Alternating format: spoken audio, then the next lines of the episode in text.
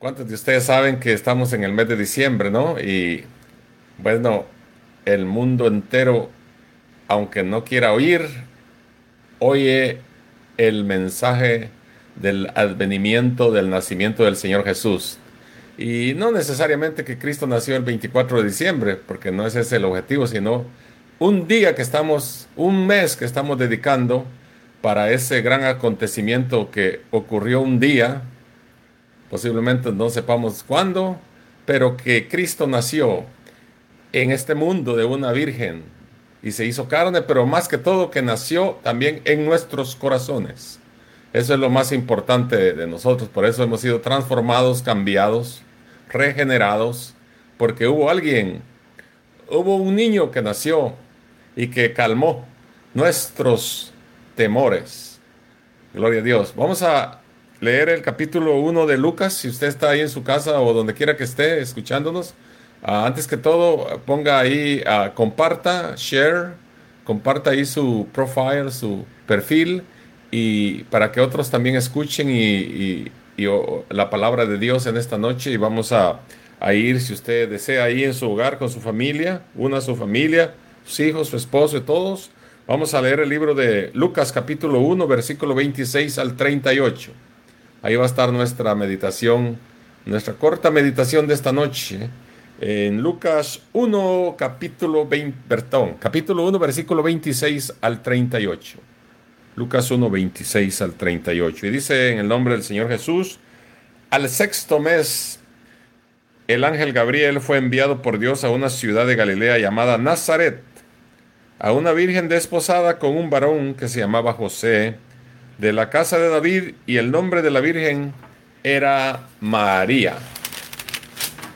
Y entrando el ángel en donde ella estaba, dijo, salve, muy favorecida.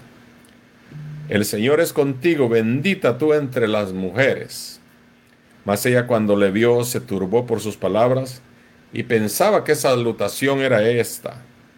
Entonces el ángel le dijo, María, no temas porque has hallado gracia delante de Dios.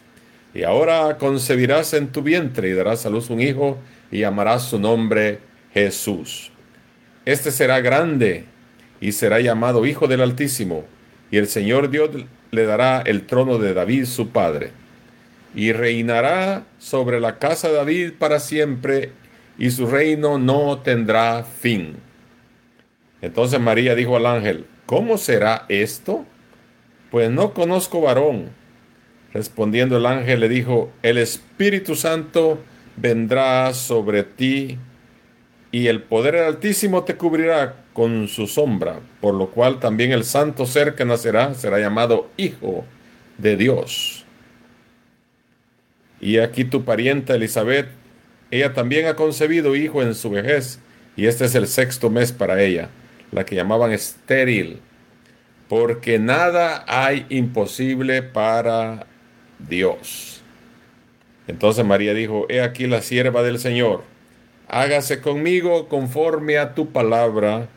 Y el ángel se fue de su presencia. Amén. Palabra del Señor. Vamos a orar. Padre, te damos gracias en esta noche, Señor, por esta gran oportunidad que nos das, Señor, de estar reunidos en tu presencia, Señor, junto con mis hermanos que están conectados te pido una gran bendición para sus vidas, para sus familias, para toda su familia extendida, Señor, y bendícelos, abre oportunidades, abre las puertas, llénales de tu gracia, de tu misericordia y que siempre, Señor, estés con ellos, Señor. Abrázalos, acarícialos, llénalos de ti, Señor, que sientan, Señor, que tú estás allí siempre, como lo haces, Padre, porque tú eres omnipresente, omnisciente, eres omnipotente, Señor.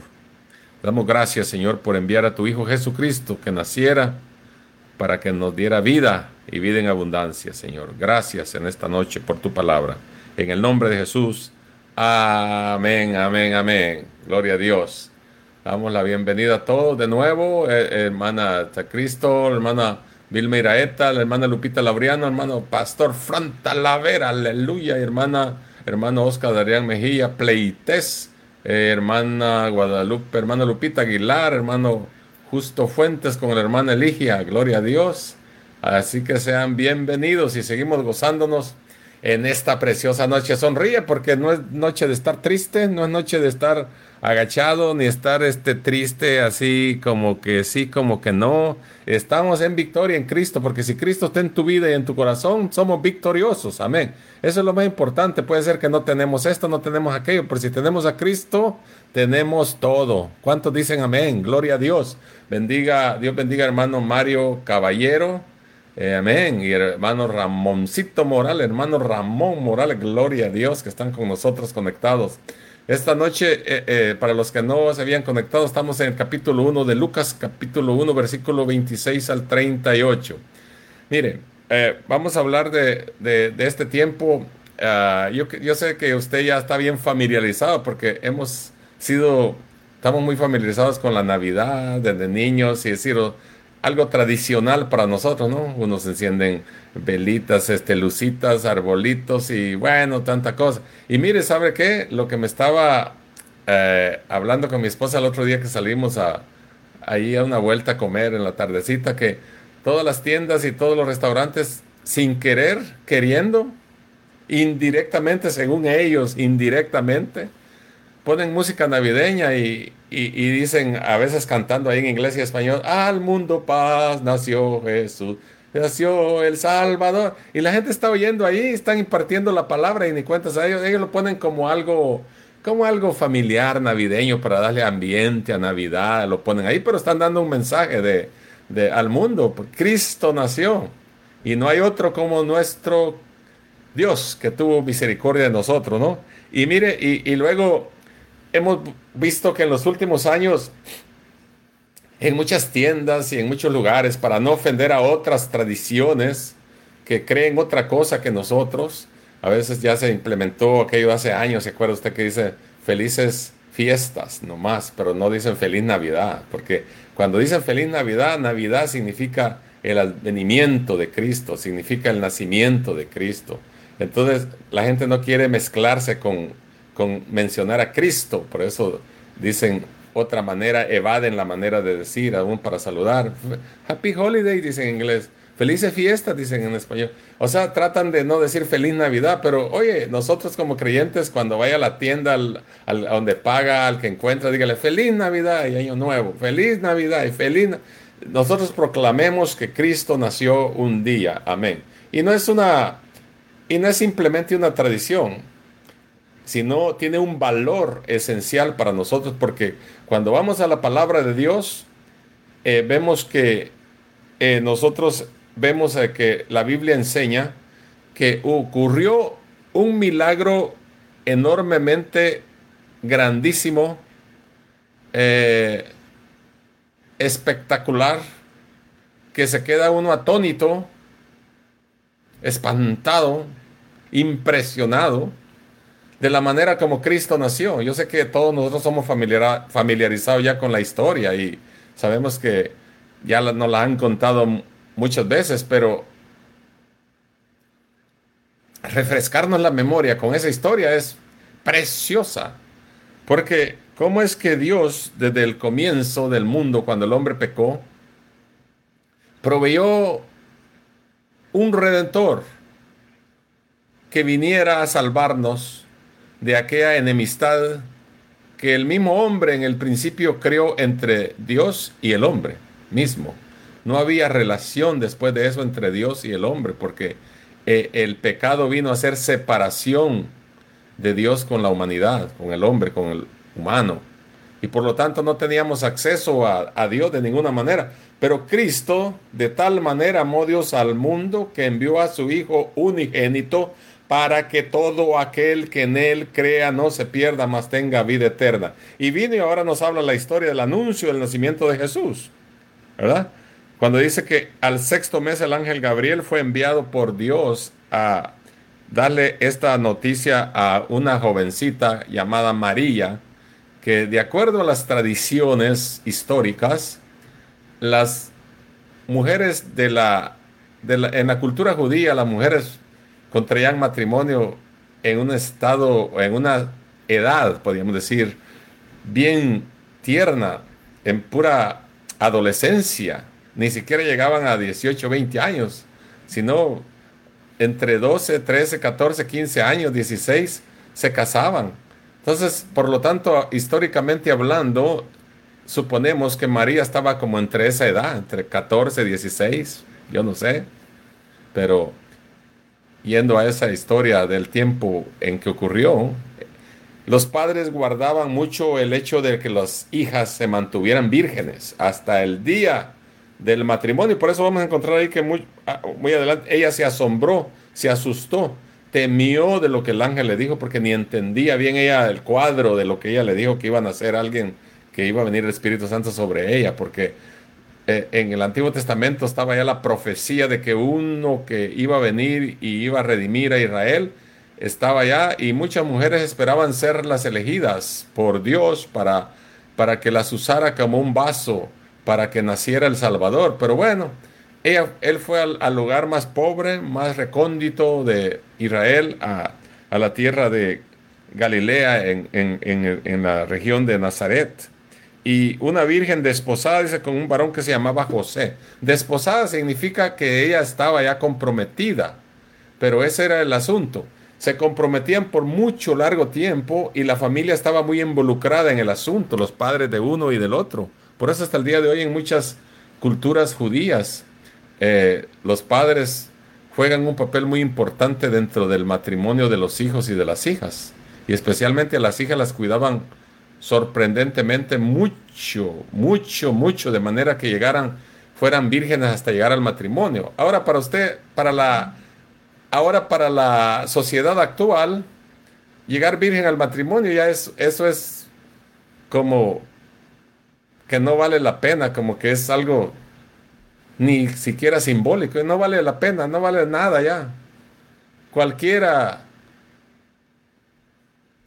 no podríamos decir tal vez cualquiera, pero muchas ya no esperan el momento del matrimonio, sino a veces tienen relaciones con hombres antes de llegar al matrimonio, pero en ese tiempo cuando hablamos de la cultura judía era algo estricto, que se mantenían allí hasta que, se, hasta que fuera el matrimonio. Por eso cuando María, ahorita vamos a ver ahí, ya me estoy adelantando un poquito, cuando llegó dijo, ¿cómo será esto si yo no conozco varón? cuando el ángel le habló que iba a tener, iba a venir Espíritu Santo sobre él, pero, pero mejor no me adelanto, quiero seguir leyendo. Una virgen desposada con un varón llamado José de la casa de David. ¿Se acuerdan ustedes que había sido profetizado que de David iba a nacer un hijo y que su reino no tendría fin? ¿Verdad? Que era Cristo. De ahí viene Cristo del, de la simiente, de la genealogía de David. De ahí viene Jesucristo. Y el nombre de la virgen era María todos la conocemos. María, una mujer piadosa, justa y temerosa de Dios. Quiero hacer un paréntesis aquí para nuestros amigos que son religiosos y no y no y no ah, y están luchando en pensar de otra manera.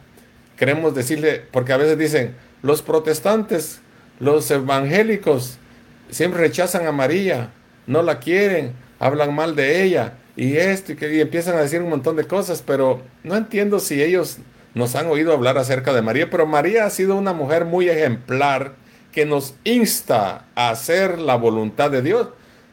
Y es una, una mujer piadosa que la honramos, la, la, la, la ponemos en alto por su credibilidad a la obra de Dios y a dejarse usar por Dios y a la obediencia que tuvo para que Cristo naciera a través de ella. Ese es un gran papel importante que ella jugó en la historia de la humanidad.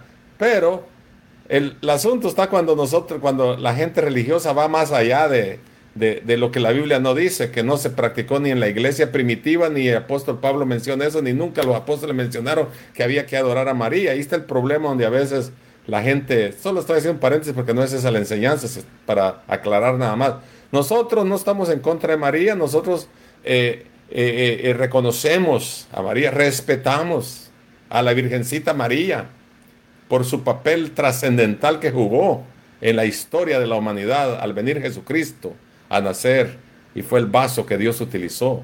Pero no la podemos adorar como, como que es nuestra intercesora, ni la podemos adorar como que fuera nuestra intermediaria, ni podemos adorarla como si ella murió en la cruz del Calvario.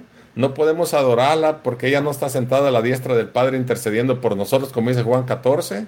Así que esas cosas no las hacemos nosotros los cristianos, pero sí, nosotros tomamos en cuenta su participación en lo que Dios la usó para que vinieran a ser nuestro gran amado Salvador Jesucristo a través de ella, ¿no? Y eso no lo podemos negar, la Biblia lo dice y debemos de hablar lo que la Biblia dice. Pero tradicionalmente nunca se adoró a ella, nunca se arrodilló a ella, nunca se le pidió a ella como intercesora. La Biblia no menciona nunca en ningún lugar que los apóstoles ni, ni, ninguno en la historia eh, se, le, se le arrodilló y le pidió por que, que interviniera en algo.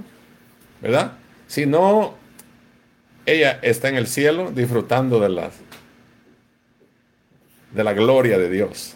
Eso es lo único que yo puedo decir, pero no ese es el mensaje, por eso dije que solo iba a decir entre, entre paréntesis nomás eso. Pero bueno, sigamos. Y dice que entrando el ángel en donde María estaba, dijo, salve muy favorecida. El salve muy favorecida era un, un, estilo de saludo judío. Sí, salve, es como decir paz a vosotros. El Señor es contigo, bendita tú, oiga bien aquí, bendita tú entre las mujeres, porque habían muchísimas mujeres esperando ese evento. ¿Y quién iba a ser la seleccionada, la escogida por Dios para realizar este evento trascendental? ¿Verdad? Por eso dice, tú has sido, como decir en otras palabras, tú eres bendita porque tú has sido elegida por Dios para que tú seas la que Dios use para que nuestro Señor Jesucristo nazca a través de ti por obra del Espíritu Santo. Eso fue lo que el, ángel estaba... O sea, Dios nos da siempre en adelantado cuando Él va a hacer algo, ¿no? Y eso hasta el día de hoy, Dios siempre habla a alguien cuando va a surgir algo. Cuando va a acontecer algo, Dios siempre envía profetas que hablen la palabra de Dios. Nosotros muchas veces hemos servido de profetas, de apóstoles y de todo, en determinadas ocasiones especiales cuando Dios nos usa, Cuando predicamos la palabra. No de la misma manera como Jeremías, Isaías y todos ellos, pero Dios siempre habla de tal manera que sepamos nosotros las cosas con anticipación, para que no caigamos en, en eso, o sea sea para bien o sea para mal. Pero bueno, en este caso Dios estaba hablando a través de un ángel que envió a María, porque dice, más ella le vio, se turbó por sus palabras, no entendió cuando el ángel le, dijo, el Señor es contigo, bendita tú entre todas las mujeres. Dijo, ¿por qué soy yo bendita entre todas las mujeres y tantas mujeres? ¿Qué tengo yo de más? ¿O cómo soy yo? ¿Qué, qué, ¿Quién soy yo? Ella se creía indigna de haber sido seleccionada para este fin. ¿verdad? Por eso dice, no entendió y se turbó por sus palabras cuando el ángel le habló y pensaba que ¿Qué saludo era ese? ¿Qué, tipo de saludo es ese? Nunca lo había oído. Nunca había oído ese saludo dentro de la cultura judía. ¿Verdad? Salve muy favorecida. El Señor es contigo. Bendita tú entre todas las mujeres. No dice todas, entre las mujeres. Entonces el ángel le dijo, María, no temas. María, no temas porque has hallado gracia delante de Dios. Mire, el temor a veces, aquí voy a hablar un poquito de esto, el temor a veces viene a hacernos caer en situaciones que no debíamos de pasar, pero a veces cuando estamos temerosos, miedosos, asustados, confundidos, caemos en, en situaciones de, de temor y reaccionamos a tal efecto, de tal manera que no creemos lo que está sucediendo debido a que nunca lo hemos visto. No sé si usted ha visto cuando surge un, milagro a veces portentoso en tu vida, que Dios sanó de diabetes, que Dios sanó del corazón, que Dios sanó de lepra, que Dios sanó del COVID, que Dios sanó de tal cosa. La gente dice, increíble, dice la gente, no lo puedo creer así nos pasa todo. Es como una manera indirecta de reaccionar al temor o a la o a cuando nos dicen, ya solo tiene tantos días y se va a morir. Uh, pues ya no, se nos va el hambre, se nos va la sed, se nos va todo, se nos va la ilusión de vivir en este mundo. Cuando nos dicen, usted de aquí ya no va a pasar, no, pues todo el mundo se, del temor. El temor viene de diferentes maneras. Ella, en este, este era un acontecimiento precioso, pero ella se atemorizó. Nosotros en la vida, también nosotros tememos a lo desconocido, ¿verdad? Eh, a veces ah, eh, tenemos temor en la salud, en la soledad, cuando estamos viejos. Yo miro que cuando la gente está enferma, teme a lo que pasa, padece. Cuando está solitaria, teme por lo que le va a pasar. Cuando llega a una edad adulta grande, teme que pronto se va a morir. O que quién me va a cuidar. ¿Verdad? Mire los temores. Y luego el temor más grande es que va a llegar la muerte. Todos le tememos a la muerte, andamos huyendo de eso, ¿no? Pero un día, si Cristo no viene, todos vamos a morir, así que olvídese de, que estemos temerosos de todas estas cosas, porque la vida, el tiempo, las etapas van atravesando, el, o nosotros vamos atravesando a través del tiempo y llega un momento en que vamos a atravesar todo eso, problemas de salud, soledad posiblemente, y problemas que nosotros no podemos solucionar y los quisiéramos solucionar y no podemos. Son temores. Y el temor más grande es que, que digan que nos vamos a morir. Que estamos aferrados a este mundo. No nos quisiéramos ir. Y Pablo dijo, cuánto deseo, dijo Pablo, estar ya en la, la presencia de Dios. Pero nosotros ninguno queremos. Pero bueno, mire, Dios es fiel a su palabra. A donde quiera y, y todos siempre tenemos una, un constante temor por miles de cosas amenazantes en esta vida. Hay amenazas que te van a quitar el trabajo, hay amenazas que te quitan el seguro, hay amenazas que te de esto, amenazas que de esto, te amenazan de esto, te amenazan de esto, y nosotros con temor cada día. María estaba en un temor aquí, solo estoy llevando aquí una, un, pequeño resumen respecto a que ella se atemorizó, dice que le dio temor, atemorizada por lo que el ángel le dijo, cuando le dice, le dijo María, no temas, no tengas miedo. Hay dos clases de temor, ah, lo voy a aclarar, hay, hay un temor de miedo, que es el que está hablando hoy aquí, y hay un temor reverente, que es cuando nosotros vamos a la presencia de Dios, temerosos ante la presencia de Dios, con respeto. Ese es otro tipo de temor, pero el que tiene aquí es un temor de miedo. Porque has hallado gracia, le dice, delante de Dios. ¡Uh, ¡Qué notición! ¿Cuántos han recibido un notición bueno? ¿Cuántos han recibido una gran noticia a veces? Qué bonito cuando recibido una gran Después que estabas confundido, después que estabas agotado, después que estabas enfermo, después que estabas pasando una circunstancia y te dicen, ahora viene una noticia buenísima, te van a mandar un cheque de 1200, uh, hasta sano se sienten, hasta se, hasta se le va la enfermedad, hasta se le ve el temor, se le ve el miedo, se le va todo lo que siente cuando, cuando recibe buenas noticias. Hablando de la vida material, ¿no? Nos sentimos alegres cuando, cuando recibimos buenas noticias nos recibimos, nos, sentimos contentos cuando recibimos las noticias. Cuando le dicen a alguien, tenías cáncer, pero ya no tienes, no sé qué pasó aquí. Oh, gloria a Dios. Tenías diabetes, pero ahora ya no tienes, no sé qué pasó aquí. Oh, gloria a Dios. Tenías, este, eras ahora, estabas trabajando en una posición, pero ahora te vamos a poner de jefe. Gloria a Dios. Ahora estabas en esto y esto, pero ahora vas a... Hombre, cuando le dan a uno buena, qué bonito darle a uno cuando le dan a uno buenas noticias. Ganabas 15 la hora, pero te vamos a pagar 20. Oh, gloria, qué notición ese. Bueno, María, eh, María estaba recibiendo una gran noticia aquí, pero le dijo, no temas, le dijo el ángel, porque has hallado gracia. Es precioso hallar, gracia delante de Dios. Qué precioso. Por eso dijo, Cristo dice que siempre oramos nosotros que halláramos gracia, de gracia delante de Dios y de los hombres. Cuando hallamos gracia delante de Dios y de los hombres, todas las puertas se nos abren. Porque la gracia de Dios está en nosotros reflejado. La gente mira a Cristo en nosotros. Cuando caminamos, cuando hablamos, la gente siente paz, la, gente siente confort, se siente confortable cuando tú hablas de Dios, cuando le hablas de Cristo, así con seguridad y con convicciones. Ay, quisiera que me siga hablando de eso, quisiera que siga, que no pare, que yo quiero oír.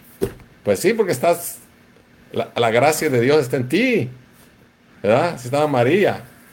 Amén. Y ahora dice, concebirás en tu vientre y darás a luz. Mire, cómo viene, la, poco a poquito viene el ángel, ah, Dios le dio el, mensaje a través del ángel en un proceso, ¿verdad? Primero la visitó, le dio la noticia, la saludó y ella se confundió y el ángel le dice, no temas que la gracia de Dios está contigo. Y miren el versículo 31 le dice, y ahora ahora le tiró el anzuelo, le tiró la, así, ¿cuál era la notición? Pues, porque solo la estaba como preparando nomás, pero ella no sabía exactamente qué era lo que iba a pasar, ¿verdad? Solo le estaba, la estaba como preparando. ¿Cuántas veces Dios nos prepara a nosotros para darnos una notición, para darnos un, un, regalo, para darnos algo precioso, ¿no? Que nos trae de a poquito a poquito. Nosotros queremos llegar de una vez hasta el grano, queremos llegar hasta donde está la... No, Dios nos lleva. Mire María, ¿cómo la trajo? ¿Qué hizo María? ¿Qué dije? ¿Qué hizo?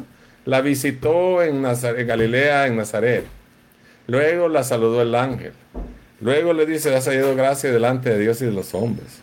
Luego le dice, no temas, porque has hallado gracia delante de Dios. Y así la lleva poco a poquito y María dice, ¿qué será? ¿Qué es todo esto que me está? Ni entiendo, pero Dios a veces así nos lleva a nosotros también. En tu vida y en la mía vamos caminando así, pareciera como que vamos así. ¿Y por qué Dios no? Es que Dios tiene un proceso para darte la buena noticia, para darte lo que necesitas Dios te lleva de proceso en proceso. Y tú ya quisieras, en la primera parte tú ya quieres irte hasta el último y todavía faltan cuatro pasos. Todavía faltan cinco pasos, seis, que yo sé cuántos, cuántos pasos faltan para recibir tu victoria. Y te queda, y la gente ahí, donde, ahí está el problema. Hay gente que se desinfla, se desanima antes de llegar al final. Miren, María va ahí con el ángel. El ángel va con ella y dice, ahora, ahora le tiró la, la, la, la ¿cuál era el punto central del mensaje porque Dios lo había enviado a ella. Y le dice, y ahora concebirás en tu vientre y darás a su luz un hijo y amarás su nombre Jesús. ¡Wow! María se le ha de haber ido.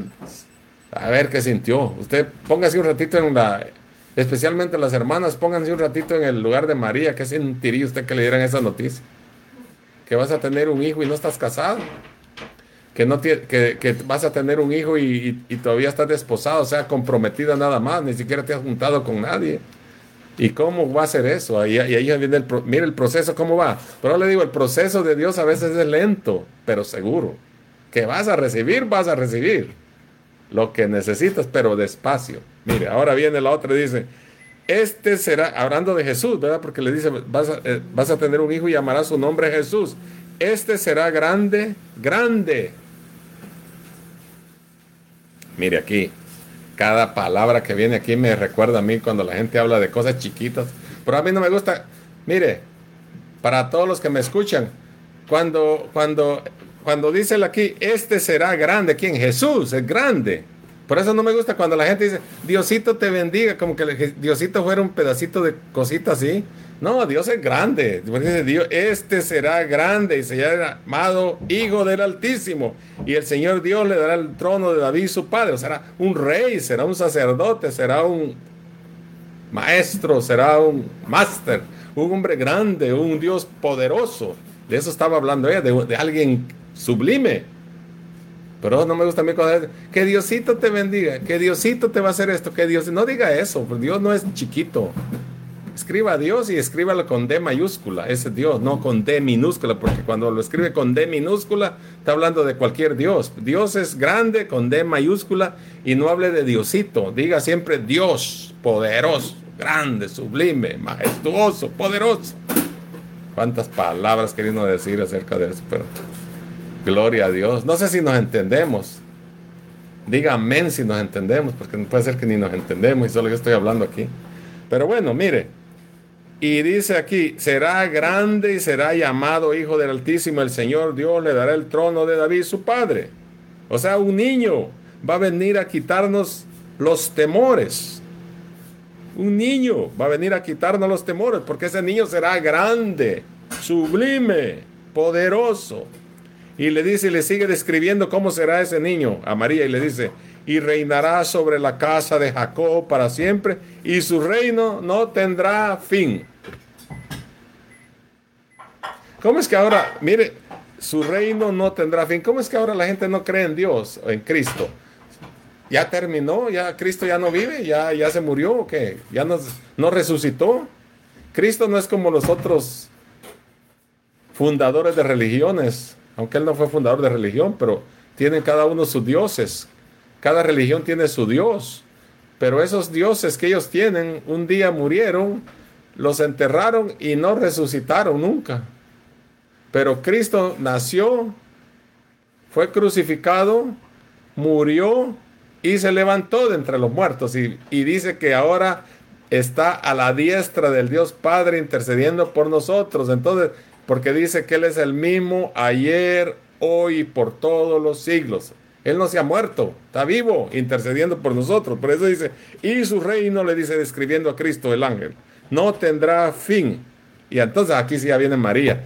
Dejó que hablar el ángel desde arriba. Mire, cuando venimos leyendo, que le dijo toda, toda la historia, todo el anuncio, toda la noticia, las buenas noticias. Pero María estaba temerosa. Y le dice, entonces María dijo al ángel, mira, hasta entonces vino María y lo interrumpió. Le dice, ¿Cómo será todo esto? ¿Cómo será esto? En versículo 34, para los que me van siguiendo, estamos en Lucas capítulo 1, versículo 26 al 38, pero ya vamos en el versículo 34 y dice, entonces María dijo al ángel, ¿cómo será esto? Pues no conozco varón. O sea, ella estaba temerosa, no podía describir esa grandeza que le estaba hablando el ángel, lo que el ángel estaba explicando que nunca había acontecido en toda la historia de la humanidad. Dijo, ya, ¿cómo será esto? Nunca, nunca había habido un, proceso así, un nacimiento así.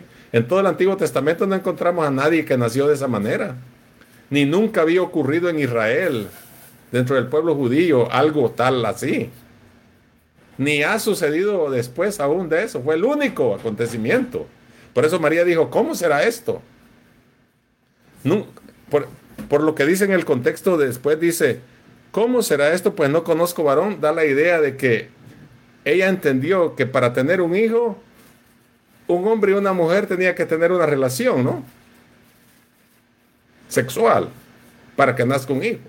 Que un hijo no puede nacer de, del aire, o ahora no puede nacer por obra del Espíritu Santo como nació Cristo, sino que tiene que haber una relación entre un hombre y una mujer. Entonces dijo ella, porque esa era la naturaleza que existía también en ese tiempo, que un hombre y una mujer se casaban y tenía hijos. Y ahora digo, ¿cómo va a ser esto si no conozco varón? O sea, nunca he tenido relaciones con nadie.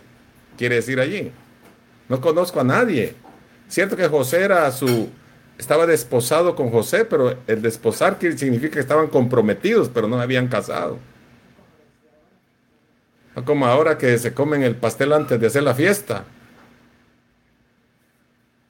O alguien dijo una vez,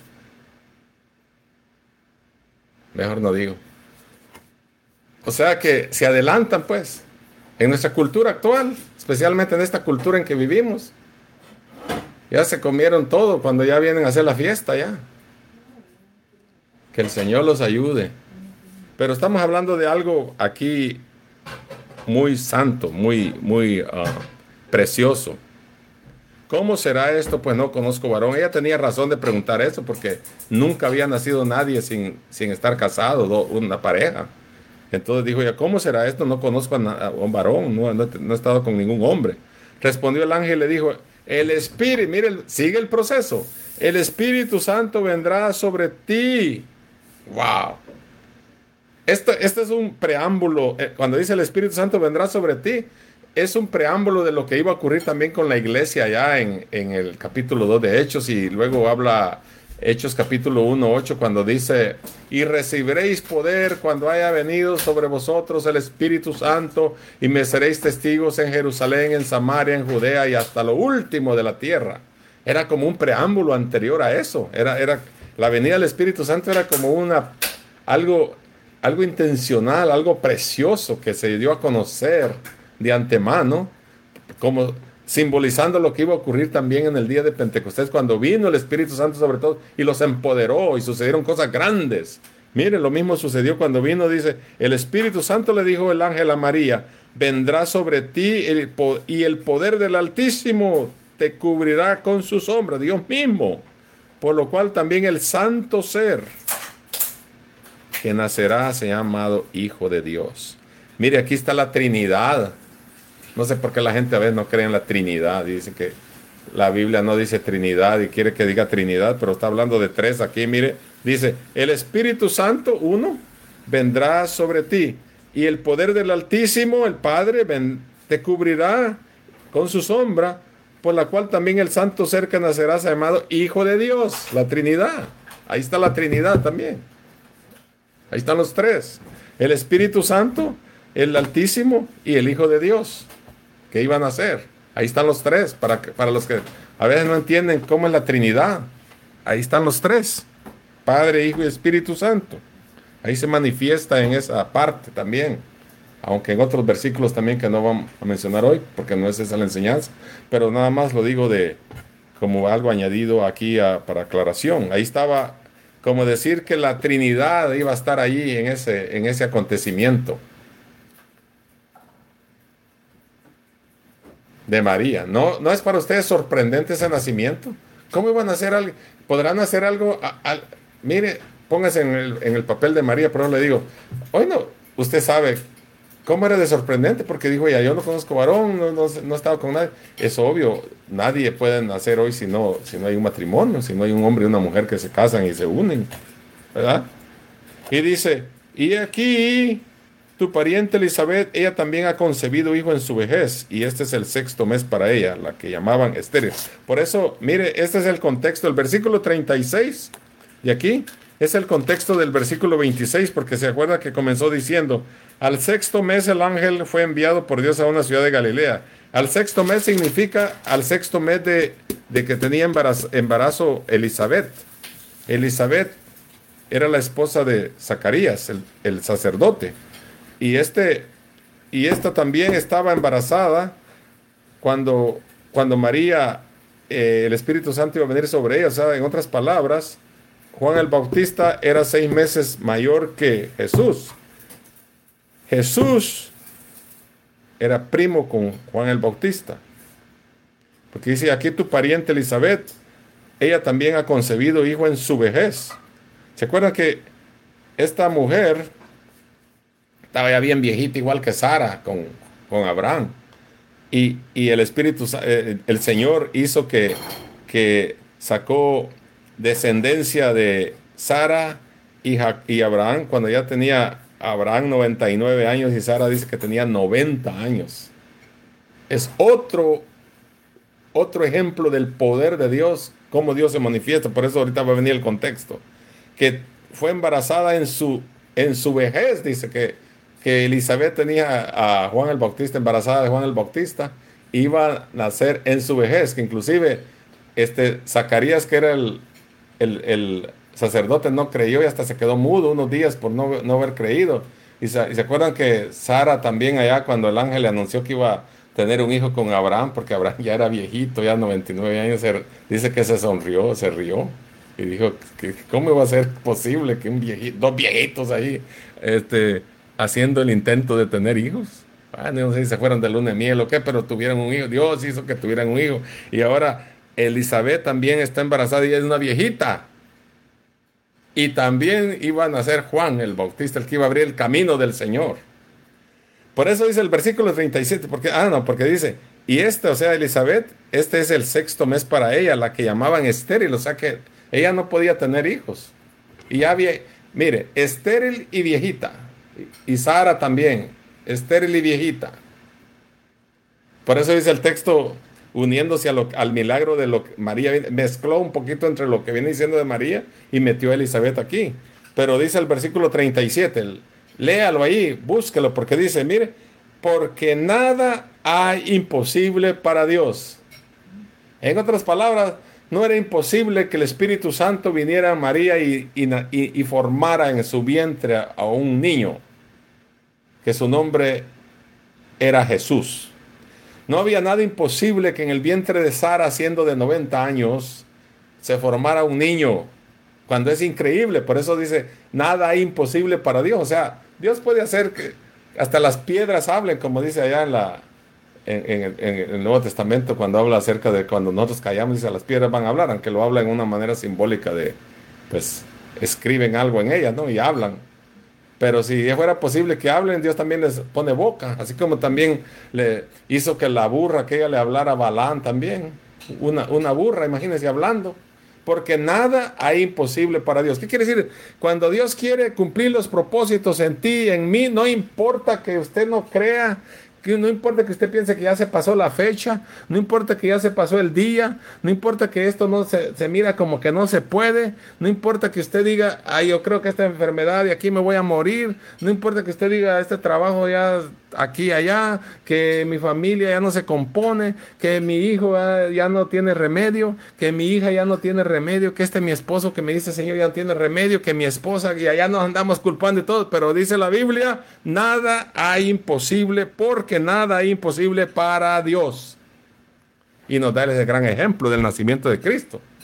¿Cómo iban a ser de, una, de un hombre que no tenía, una mujer que no tenía relación con un hombre? ¿Cómo es posible que iban a ser Juan el Bautista de, una viejita? ¿Cómo es posible que iban a ser eh, eh, eh, que Sara iba a dar a luz un hijo cuando ya tenía 90 años también? ¿Ha visto usted eso en la historia de la vida? No. Pero nada imposible para Dios. Dios hace ríos en los desiertos. Dios abre las puertas que nadie puede abrir y cierra las que nadie puede abrir. Así que tú no te ¿Cuál es el mensaje? Que aquello imposible, aquello que es temeroso, hay uno que vino a dar libertad, porque Cristo dijo que nos iba a hacer libres, libres para que creamos en el unigénito Hijo de Dios, para que el que nos da vida y vida en abundancia, porque Él vino para deshacer las obras del diablo y darnos vida en abundancia, porque el ladrón dice vino para matar, robar y destruir, pero Cristo vino para darnos vida y vida en abundancia. Aleluya. ¿Cuántos dicen amén? Bueno, ya vamos terminando ya. Gloria a Dios. Bueno, entonces dice, porque nada es imposible para Dios. Entonces María dijo, he aquí la sierva del Señor. Mire, la sierva del Señor. ¿Qué quiere decir sierva del Señor?